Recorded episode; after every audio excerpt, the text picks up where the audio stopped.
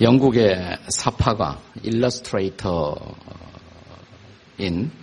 어, 말틴 핸드포드라는 사람이 있습니다. 말틴 핸드포드.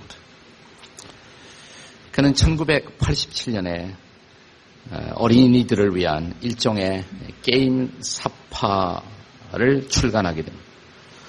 전 세계의 어린이들에게 아주 애용되는 그런 시리즈로 어, 사용되기 시작했습니다. 여러분 가운데도 어, 그분의 책에 익숙한 분들이 많이 있을 것입니다. 원리를 찾아라 생각이 나죠. 원리를 찾아라. 본래 원 제목은 Where is Wally? Where is Wally?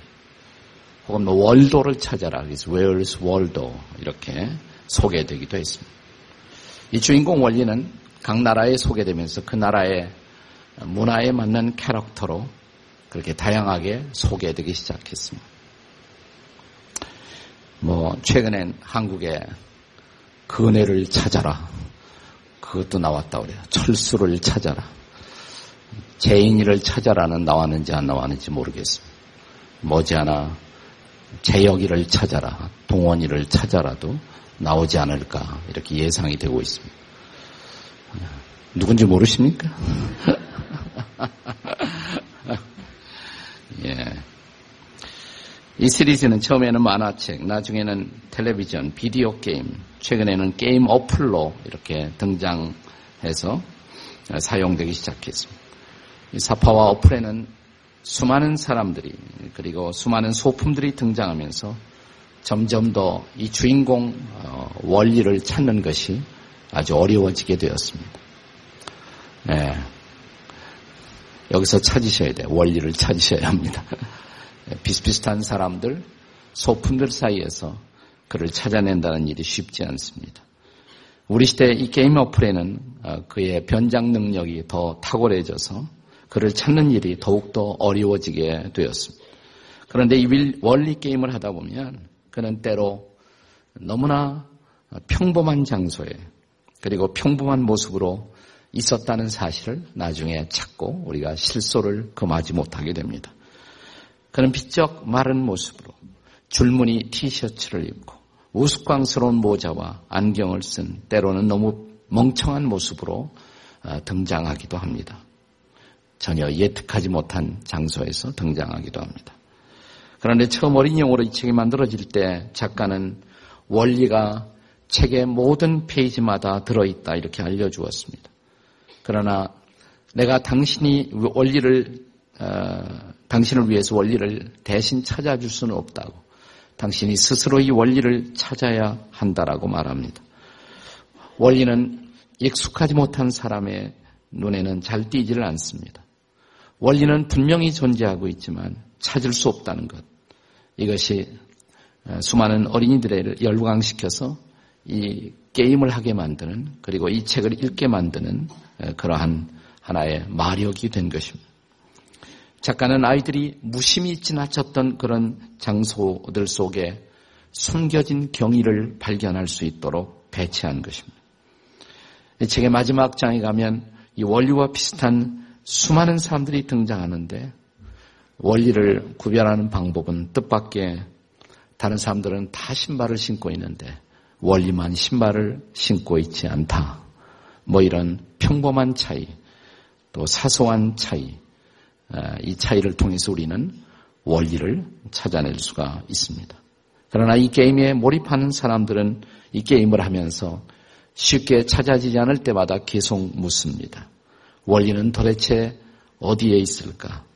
어디에 자신을 숨기고 있을까? 계속 이 질문을 묻게 됩니다.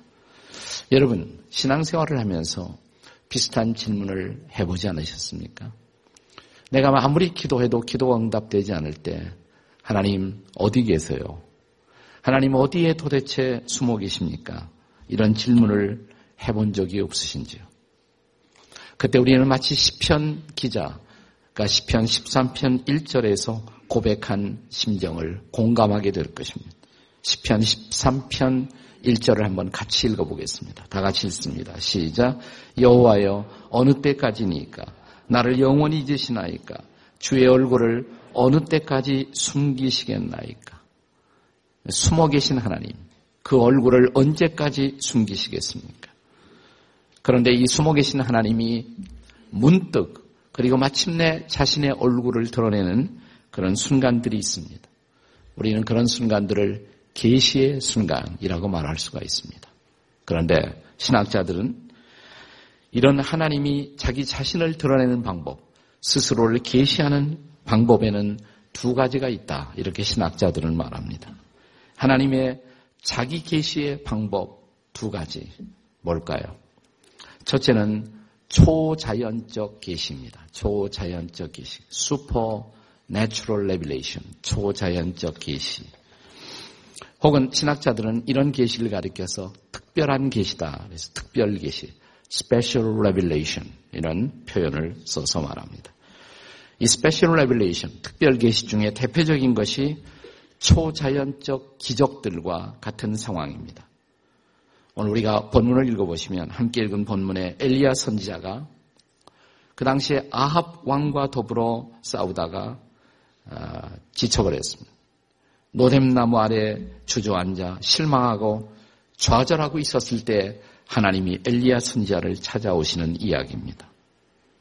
엘리야는 하나님께 이렇게 말합니다. 하나님, 하나님도 아시다시피 제가 아주 특별한 열심, 음, 아주 특별한 열심을 갖고 하나님을 위해서 일하고 저 바알 선주와 더불어 싸우지 않았습니까? 승리했다고 하지만 결과적으로 제가 얻은 결과는 아무것도 없습니다. 아합과 이세벨은 계속해서 제 목숨을 찾고 있고 그리고 사람들이 회개한 것도 아니고 이 나라의 형편은 도무지 달라지지도 않았습니다. 저는 지쳤습니다. 하나님, 지금은 도대체 어디에 계세요? 제가 지쳐 모든 것을 포기하고 싶은데 하나님은 어디에 계십니까? 이렇게 묻습니다. 그때 하나님이 엘리야에게 이렇게 말씀하세요. 엘리야야, 예 하나님. 여기 네가 지금 산에 와 있지. 그러네요. 이 산 중턱에 서 있어라. 산 중턱에 서 있어라. 호랩산이었어요. 호랩산 중턱에 서 있어라. 네가 서 있으면 내가 지나갈게. 한번 내 얼굴을 보여줄게. 아, 정말이에요? 그래. 내가 지나갈 테니까 나의 존재를 똑똑히 보도록 하거라. 엘리야는 아마도 잔뜩 긴장하면서 기다리고 있었을 것입니다. 자, 본문 11절에 보시면 제일 먼저 강한 바람이 일어났다 이렇게 말합니다. 바위돌을 꿰뚫는 강력한 바람이 임한 것입니다. 실제로 성경을 읽어보시면 하나님이 강력한 바람과 함께 임하시고 거기에 자신을 드러내 보이신 적들이 적지 않습니다. 오순절 성령 강림이 임했던 다락방의 장을 여러분 기억하시는지요? 사도행전 2장 2절을 한번 읽어보실까요? 사도행전 2장 2절입니다. 다 같이 읽습니다. 시작. 호련히 급하고 강한 바람 같은 소리가 있어 그들이 앉은 온 집에 가득하며 여기 강력한 바람이 임한 것입니다. 강력한 바람이 동시에 하나님이 거기에 임재하신 것입니다. 그래서 성령을 체험하는 역사가 일어나게 된 것입니다. 자, 그런데 오늘 본문에 보시면 바람 이후에 그 다음에 지진이 발생합니다. 몇 도인지는 잘 모르겠어요. 네, 다친 것 없은 거 보니까 아마 6도쯤 아, 되지 않았을까. 예, 강력한 지진이 발생합니다. 땅을 흔드는 지진. 하나님은 적지 않게 이런 지진을 통해서 자신의 임재를 드러내신 적들이 있습니다. 사도행전의 부흥의 장을 계속 읽어 내려가 보면 사도행전 4장 31절에 이런 말씀이 기록되어 있습니다. 한번 같이 읽어보세요. 사도행전 4장 31절 시작 빌기를 다음에 모인 곳이 뭐 했어요? 진동하더니 그 다음에 무리가 다 성령이 충만하여 담대히 하나님의 말씀을 전하니라. 그들이 하나님 앞에 기도가 마무리되자마자 갑자기 강력한 지진이 일어난 그 털을 흔드는 그런 지진이 일어났습니다. 그리고 그들은 성령의 충만함을 입었습니다. 그리고 담대히 말씀을 전했습니다. 그러니까 이 지진과 함께 성령이 임한 것입니다. 이런 지진, 이런 진동은 하나님의 특별한 자기 계시 또한 자기 현현의 방법이었다라고 할 수가 있습니다. 오늘 본문을 다시 읽어보시면 12절에는 지진 후에 그 다음에 뭐가 등장했다? 불이 나타났습니다. 지진 후에 불이 나타났습니다. 예, 지금 그 엘리야 선자가 서 있는 곳이 호랩산이죠, 호랩산. 근데 과거에 바로 이 호랩산에서 불로 임한 하나님, 그리고 불 가운데서 말씀하시는 하나님의 음성을 들었던 사람이 있습니다. 누구였습니까? 모세죠, 모세. 맞습니다. 이 호랩산에서 모세는 자신을 드러내는 하나님을 만났던 것입니다. 출애굽기 3장 2절을 한번 읽겠습니다. 출애굽기 3장 2절 다 같이 읽습니다. 시작. 여호와의 사자가 떨기 가운데로부터 나오는 불꽃 안에서 그에게 나타나시니라. 그가 보니 떨기나무에 불이 붙었으나 그 떨기나무가 사라지지 아니하느니라. 네. 그러니까 과거에 모세에게 불꽃 떨기나무 속에서 등장하셨으니까 하나님이 당연히 엘리야는 아, 이 불 속에서 하나님이 나타나신 모양이다. 이렇게 기대했을 것입니다. 또 우리가 다시 사도행전 2장의 오순절 성령 충만의 장으로 돌아가 보면 성령이 마가의 다락방에 임하실 때 강력한 바람과 함께 그 다음에 불이 혀같이 갈라지는 것이 보이도록 임재하셨다. 이렇게 기록되어 있지 않습니까? 그런데 중요한 것은 이것입니다. 중요한 것은 하나님이 이런 바람 속에도 그리고 지진 속에도 그리고 불 가운데서도 어, 그러니까 실제로 바람도 있었고 지진도 있었고 불도 있었지만 하나님이 거기에 계시지 않았다. 이렇게 오늘 본문은 기록하는 것입니다. 그런데 이제 12절 보세요. 12절 말씀을 한번 다 같이 읽겠습니다. 한 번 더 있습니다. 시작. 또 지진 후에 불이 있으나 여호와께서 계시지 아니하며 그랬어요. 거기에 계시지 않았다는 것이. 왜 그렇게 하셨을까요? 한때는 바람을 쓰신 하나님, 한때는 지진과 함께 등장하신 하나님, 한때는 불 가운데서 등장하시던 그 하나님, 그 하나님이 이번에는 그렇게 자신을 나타내시지 않은 이유가 도대체 무엇입니까? 만약 하나님이 이런 초자연적 기적들을 통해서만 자신을 드러낸다면 우리는 언제나 이 초자연적 기적들만을 날마다 기대하게 되었을 것이고 그리고, 그리고 그런 기적을 주실 하늘만 쳐다보고 살아야 했을 것입니다. 어쩌면 그러면 정상적인 일상이라는 것은 불가능했을지 모릅니다. 우리는 일상을 포기하고 하늘만을 바라보고 기적만을 기대하는 라이프 스타일을 만들어 가야 했었을 것입니다. 그런데 여러분 기억할 것은 이것입니다. 하나님은 자기 자신을 드러내는 또 다른 방법이 있다는 것입니다. 물론 하나님이 매우 특별한 경우에 매우 예외적으로 초자연적 계시 그리고 특별한 계시를 사용하시지만 그것은 매우 예외적이라는 것입니다. 그보다 하나님이 자신을 드러내는 보다 보편적인 방식이 있습니다. 이것이 바로 하나님의 자기 계시의 두 번째 방식입니다. 둘째가 바로 자연적 계시라는 것입니다. 아주 natural한 revelation, 자연적 계시라는 것이에요. 신학자들은 이런 자연스러운 계시를 가리켜서 일반적 계시다, general revelation 이런 표현을 써서 부릅니다. 일종의 일상생활의 평범함을 통해서 자신을 드러내시는 방식입니다. 마치 월리를 찾아라 이 게임 속에 월리가 평범한 일상 속에 숨어 있다가 자신을 드러내는 것처럼 말입니다. 다시 12절을 한 번 더 읽어보겠습니다. 12절 한번 더 읽습니다. 시작. 또 지진 후에 불이 있으나 불 가운데도 여호와께서 계시지 아니하더니 그 다음에 불 후에 세미한 소리가 있는지라. 불 후에 뭐가 있었다 그랬어요? 아주 세미한 소리가 있었다 그랬습니다. 영어로 a small still voice. A small still voice. 작고 조용한 소리. 근데 더 좋아하는 제가 영어 번역 가운데 하는 gentle whisper. 이런 번역이 있어요. gentle whisper. 부드러운 속삭임. 하나님이 작고 조용한 소리로 혹은 부드러운 속삭임으로 다가오셨다라는 사실입니다. 큰 소리가 아니에요. 하나님 어떤 때는 큰 소리로 임하세요. 어떤 때는. 계시록 4장에 보시면 나팔과 함께 말씀하시는 하나님. 근데 그건 예외적이다 이 말이에요. 하나님은 아마도 더 많은 경우에 작고 조용한 소리로 내게 다가오실지 모릅니다. 부드러운 속삭임으로 내게 찾아오실지 모릅니다. 저 바람결에 스치듯 들려오는 작은 속삭임으로 내 곁에 다가와 내게 말씀하시는 주의 음성을 여러분은 들어본 적이 계십니까? 피곤해서 좌절하고 주저앉아 버린 선지자 엘리야에게 필요했던 것은 또 한 번의 거창한 기적이 아니라 땅을 흔드는 지진이나 혹은 거대한 불길이 아니라 작고 부드러운 음성이 엘리야에게는 필요했던 것입니다. 엘리야야, 너 왜 그러고 있니? 나 좀 봐. 눈 떠. 나 여기 있잖아. 귀를 열어봐. 내 음성이 들리지 않니? 이렇게 말씀하시면서 다가오는 그분을 만나는 방식 말입니다. 마이클 프로스트라는 그런 신학자가 있습니다. 이 신학자가 쓴 책 가운데 일상 하나님의 신비 제가 추천해 드리고 싶은 아주 좋은 책입니다. 일상 하나님의 신비라는 명저가 있습니다. 이 책의 서문에서 그는 이런 고백을 하고 있습니다. 들어보십시오.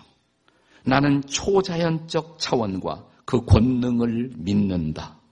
그러나 우리가 그런 차원만 추구하다 보면 잃는 것이 너무 많지 않을까 싶다.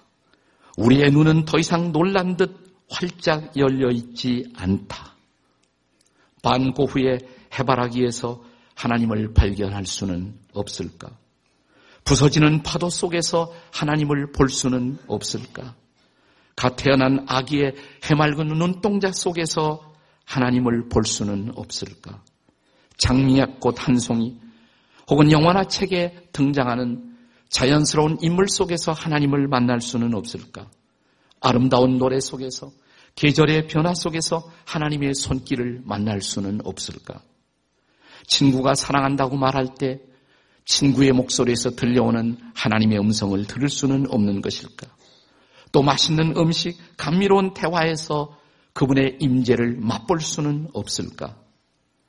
하나님의 나라는 이 세상 도처에서 확장되고 있다. 우리의 눈을 열어 굉장한 사건을 주목하는 것만큼 그렇게 일상적인 삶 속에서 하나님의 은혜를 체험하는 자리에 초대하고 싶다.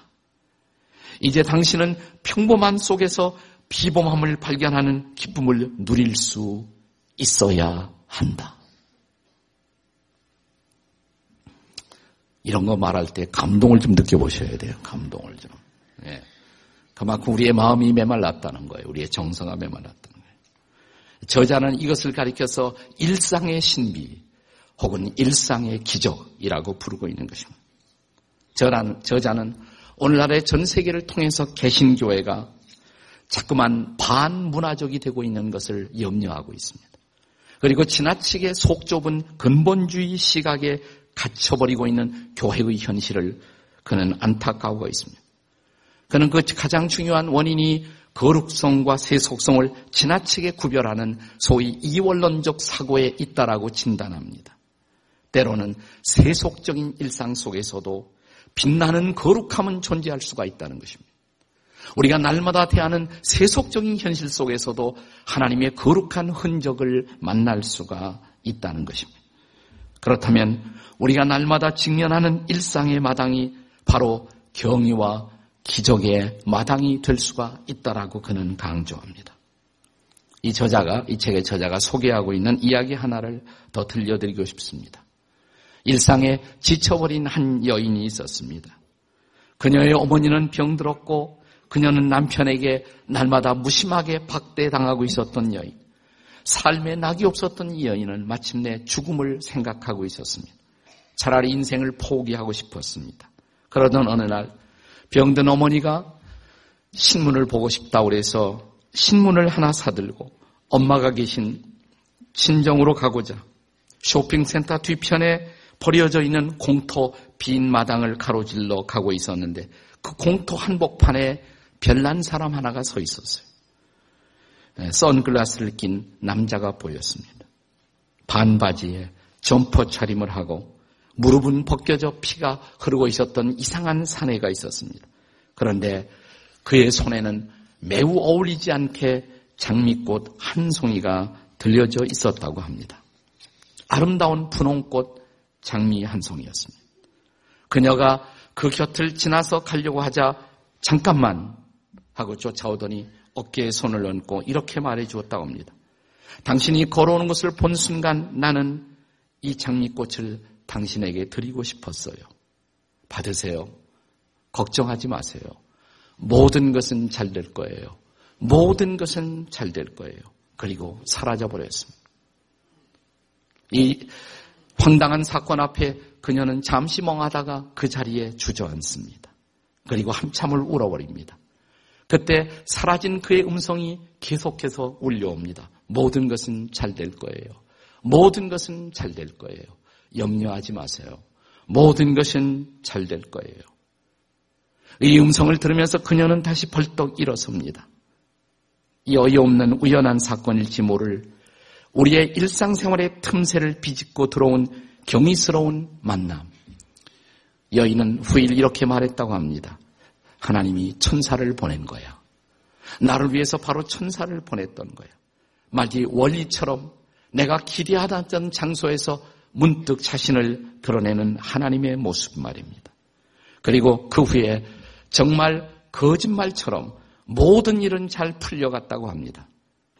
이런 것을 바로 일상의 기적이라고 부르는 것입니다. 일상의 기적. 이것은 불을 체험한 것보다도 이것은 거대한 바람을 체험한 것보다도 이것은 흔들리는 지진 속에 임하시는 그분을 바라본 것보다도 그에 못지않은 기적이라고 인정할 수 있으시겠습니까? 기도의 응답을 경험하지 못하고 신앙의 회의를 느낀 캐나다에 살고 있던 한 노인이 마침내 하나님은 없다고 마음속에 결론을 내립니다. 그리고 자기는 이제부터는 무신론자로 살기로 결심하고 기도해도 기도해도 응답 없는 하나님에게 항의하는 뜻에서 자기 집 옥상에 올라가서 간판 하나를 세웠어요. 그 간판은 뭐냐면 God is nowhere. God is nowhere. 하나님은 아무도 계시지 않다. 아무데도 계시지 않다. God is nowhere. 근데 그 간판이 시간이 흘러가면서 N-O-W이라는 글자가 점점 흐려집니다. 흐려지면서 지나가던 사람들은 이렇게 읽기 시작했습니다. God is now here. 하나님은 지금 여기에 계시다. 하나님은 지금 여기에 계시다. 바로 그 하나님을 만나시고 그 하나님의 음성을 듣는 시간이 되면 얼마나 좋을까요? 금년이 벌써 다 흘러갔네요. 한 달밖에 남지 않았네요. 이 마지막 한 달 동안 한 해를 정리하면서 그분을 만나시는 기적이 일어나기를 바랍니다. 그 하나님께서 우리의 일상 속에 우리가 살고 있는 일상 속에 가까이 임하시고자 2000년 전 그 하나님은 여러분과 저와 똑같은 육체를 가지시고 평범한 모습으로 우리 가운데 찾아오셨습니다. 그분의 이름은 예수, 그분의 별명은 임마누엘. 임마누엘의 뜻은 하나님이 우리와 함께 계시다는 뜻입니다. 하나님이신 그분이 유대 땅 베들렘 한 구유의 아기의 모습으로 태어났을 때 그 아기가 하나님이시고 그 아기가 구세주라는 사실을 알아본 사람은 지극히 적었습니다. 그가 나사렛 마을에서 그 아버지 요셉을 도와 젊은 목수의 조수로서 일하고 있었을 때 그가 구세주이시고 그가 하나님인 것을 알아본 마을 사람들은 아무도 없었습니다. 그가 십자가에 달렸을 때 이렇게 무력하게 십자가에 달려 돌아가는 소위 메시아를 바라보고 그가 진짜 메시아라고 믿었던 사람은 지극히 적었습니다. 그가 십자가에서 부활하시고 부활하신 주님이 이 사건 앞에 실망하고 그를 떠났던 제자 두 사람. 이 제자 둘이 엠마오의 길을 걷고 있었을 때 그 곁에 다가오신 바로 그분을 이 두 제자조차 알아볼 수 있는 눈이 없었습니다. 그런데 함께 동행하는 그분이 구약 성경을 풀어주시고 그 말씀을 풀어줄 때 마음이 뜨거워지면서 혹시 이분이, 혹시 이분이 평소에 말하던 부활하신 그분은 아닐까라는 생각을 하기 시작합니다. 길을 가다가 잠시 주막에 들려 앉아서 식탁에서 음식을 나누고 식사를 하면서 떡을 건네주시는 그분의 다정한 음성을 듣다가 갑자기 눈이 열립니다. 메시아시네. 바로 구세주이시네. 사랑하는 여러분, 그렇습니다. 이 엠마오 길의 두 제자가 그분을 만난 자리는 예배당이 아니었어요. 기도원도 아니었습니다. 엠마오로 가던 일상의 거리, 그리고 주막의 식탁, 식사하던 테이블에서 주님은 그들과 함께하고 있었던 것입니다. 이것이 바로 일상의 신비, 일상의 기적인 것입니다. 그가 이 땅에 오신 성탄의 계절입니다. 성탄의 계절, 사랑하는 가족들과 캐롤을 부르면서 우리 곁에 다가오시는 그분을 느껴보지 않으시겠습니까? 성탄의 아름다운 축제를 함께 사랑하는 이웃들과 나누면서 그분이 우리 곁에 다가오시는 것을 경험하고 싶지는 않으십니까? 아니, 성탄에 소외된 이웃들을 찾아가 그들을 섬기고 그들을 격려하면서 지극히 작은 자의 모습으로 오신 그분의 임재를 느껴보지 않으시겠습니까? 이 지극히 작은 자 하나에게 한 것이 바로 내게 한 것이라고. 마지막 날 심판의 광경에는 이런 광경이 벌어지고 있습니다. 심판날 주님께서 우리에게 이렇게 묻습니다. 너는 내가 병들었을 때 나를 돌보았니? 너는 내가 옥에 갇혔을 때 나를 찾아온 일이 있니? 아니, 주님이 언제 병들었고, 주님이 언제 감옥에 가셨단 말입니까? 이때 주께서 하시는 말씀. 이 지극히 작은 자들에게 한 것이 바로 내게 한 것이라. 이 소외된 이웃들 속에 바로 주님은 거기에 계셨다고. 우리가 그들과 함께 앉아 어느 가슴 아픈 이웃들과 더불어 함께 울어주는 그 자리, 함께 사랑을 나누는 그 자리, 그 자리에서 문득 얼굴을 보이시는 하나님, 잘했다. 내 아들아, 잘했어. 나야, 내가 내, 내 곁에 있잖아. 너도 내 손을 붙들면 돼. 너도 나를 바라보고 다시 일어서면 돼. 그리고 우리는 이제 함께 가는 거야. 나는 한 번도 너를 떠난 일이 없었어. 나는 언제나 내 곁에 있었어. 오늘 이렇게 말씀하시며 다가오시는 바로 그분, 그분을 만나는 임마누엘의 계절, 금년의 마지막 달을 준비하는 저와 여러분이 되시기를 주의 이름으로 축원합니다. 기도하시겠습니다.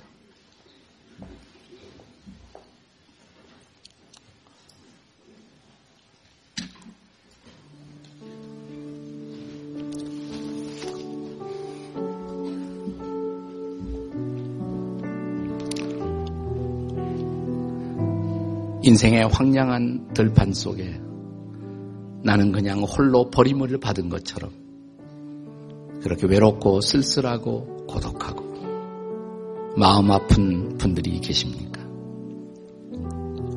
오늘 여러분 곁에 조용한 소리로 다가오시는 그분의 음성을 한번 들어보시겠습니까? 두려워하지 말라. 놀라지 말라. 나는 네 하나님이니라. 내가 나의 오른손으로 너를 붙들어 주마.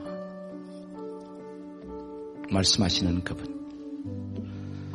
세상은 결코 줄 수도 없고 약속할 수 없는 평화. 평화를 내게 주노라. 약속하시는 그분. 그분을 통해 내 마음의 평안이 회복될 수 있다면, 그분을 통해 잃어버린 기쁨을 되찾을 수 있다면, 그분을 통해 평범한 일상이 하루하루가 보석 같은 특별한 날마다가 될 수가 있다면 인생은 새로운 빛깔을 띠기 시작할 것입니다. 인생은 결코 허무한 날들의 칼렌다의 연속이 아니라 하루하루가 신기하고 경이스러운 나날. 눈을 뜨면서 오늘 하루 특별한 날이라고 하나님이 주신 날이라고 이렇게 고백하며 살아갈 수가 있는 하루. 하나님, 그렇게 금년 하루를 잘 마무리하게 도와주시고 그리고 새로운 한 해를 또 계획하는 우리가 되게 해 주시옵소서. 다 함께 통성으로 같이 기도하시겠습니다. 조용한 침묵 속에서 혹시 이 아침 예배를 마무리하기 전에 주께서 내게 말씀하시는 음성이 있나 들어보십시오. 침묵 속에서. 하지만 지극히 조용한 목소리로 다가와 말씀하시는 음성을 들어보십시오.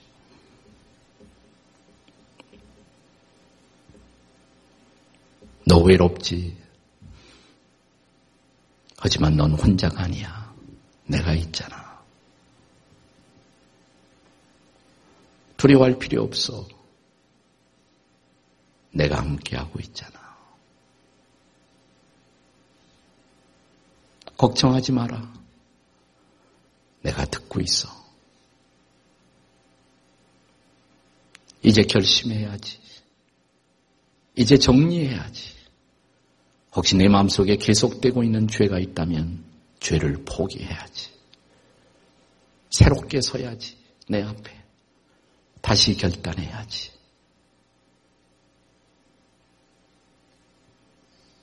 그동안 기도를 게을리했잖아. 그동안 내 음성을 들을 기회를 스스로 포기했잖아. 말씀 읽지 않았잖아.